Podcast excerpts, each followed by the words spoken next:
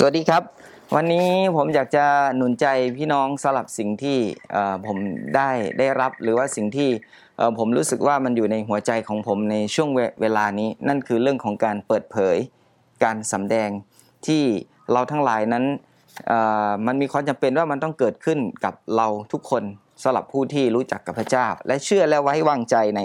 พระองค์ เพราะนั้นสิ่งที่พระเจ้าเปิดเผยสิ่งต่างๆ ใน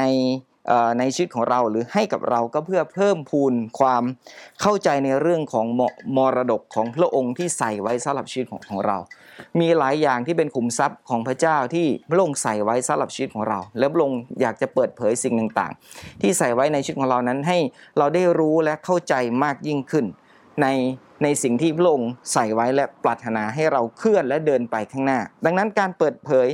ดึงเราเข้าสู่ความสัมพันธ์ของเรากับพระเจ้า เราจะมีความสัมพันธ์กับพระองค์มากขึ้นเมื่อเราได้เห็นถึงสิ่งต่างๆ ที่พระองค์ทรงเปิดเผยให้กับเรา และการเปิดเผยนั้นนำเราเข้าเข้าสู่ความเข้าใจในพันธสัญญาของพระองค์กับเราว่าพระองค์มีพันธสัญญากับเรา และเรานั้นมีพันธสัญญากับพระองค์มากมายที่เกิดขึ้นในชีวิตของเรา การเปิดเผยนำไปสู่ประสบการณ์ ซึ่งจะทำให้เราได้รับการเปิดเผยที่เพิ่มมากขึ้น มากขึ้นในชีวิตของเรา และความจริงที่ได้รับการเอาใจใส่สนใจดูแลในความจริงนั้นอย่างดีนั้น ดึงดูดความจริงให้มีเพิ่มมากขึ้นสำหรับชีวิตของเรา เราจะเห็นว่ามีหลายอย่างที่เริ่มเปิดเผยมากขึ้น เมื่อเราสนใจกับความจริงของพระเจ้า ที่อยู่ในพระคำของพระองค์ ที่เป็นพระชนะเป็นถ้อยคำที่เกิดขึ้นสำหรับชีวิตของเรา ผมอยาก หนุนใจเราถึงพระวจนะของพระเจ้าในเฉลยธรรมบัญญัติบทที่ 29 ข้อ 29 บอกว่าสิ่งลี้ลับทั้งปวงเป็นของพระเยโฮวาห์พระเจ้าของเราทั้งหลาย แต่สิ่งทรงสำแดงนั้นเป็นของเราทั้งหลาย และของลูกหลานของเราเป็นนิด สิ่งที่สำแดงแก่เรานั้นเป็นของเรา แต่สิ่งที่ลี้ลับนั้นเป็นของพระเจ้าพระองค์เก็บไว้ แต่สิ่งที่พระองค์สำแดงให้กับเรานั้นเป็นสิ่งที่เป็นของเรา ให้กับเราให้กับลูกหลานของเรา ให้กับลูกของเราไปถึงหลานของเรา ที่จะได้รับในสิ่งนั้นที่จะเกิดขึ้น เช่นเดียวกันครับพระธรรมอิสยาห์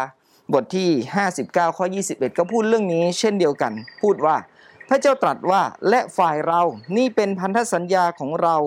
กับเขาทั้งหลาย คือวิญญาณของเราซึ่งอยู่เหนือเจ้า และคำของเราซึ่งเราใส่ไว้ในปากของเจ้า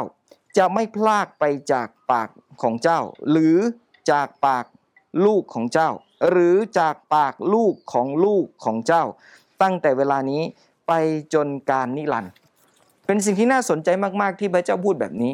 ทุกสิ่งจะอยู่กับเรา ถ้อยคำของพระเจ้าอยู่กับเรา นั่นเป็นสิ่งที่น่าสนใจ ดังนั้นผมพูดแบบนี้ว่าพระเจ้ามีแผนการเสมอ ที่จะ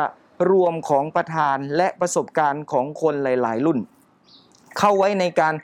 เพื่อเข้าเข้ามาเพื่อการเปิดเผยถึงจุดประสงค์หรือวัตถุประสงค์ของพระองค์บนแผ่นดินโลก อย่างต่อเนื่องไม่ได้หยุดยั้งอยู่กับใครบางคนเท่านั้น แต่ว่าเป็นความต่อเนื่องในของประทาน และสิ่งที่พระเจ้าปลดปล่อยออกมาให้เราได้เห็นถึงประสบการณ์ต่างๆ ในแต่ละคนที่เกิดขึ้น จากพ่อสู่ลูก จากลูกสู่หลาน นั่นคือสิ่งที่เกิดขึ้นและเราเห็นสิ่งเหล่านี้เป็นประสบการณ์ที่เกิดขึ้นสลับชีวิตของเรา ดังนั้นการเปิดเผยที่ผมพูดถึงนี้มันไม่ใช่ ไม่ใช่การการเพิ่มบางสิ่งบางอย่างเข้าไปในพระคัมภีร์ เพราะว่าพระคัมภีร์นั้นสมบูรณ์แล้ว สมบูรณ์และจบสิ้นเท่านั้นที่พระธรรมวิวรณ์ดังนั้นจึงไม่มีการเพิ่มหรือตัดออกใด ๆ ทั้งสิ้น แต่เราต้องการการเปิดเผย เพื่อเข้าใจสิ่งที่เขียนไว้เมื่อพระวิญญาณของพระเจ้ามาเหนือเรา เราต้องการสิ่งนั้นที่เป็นความเข้าใจที่เพิ่มมากขึ้นสำหรับชีวิตของเรา มีความจริงที่เกิดขึ้นที่เราสามารถรับรู้ได้ว่า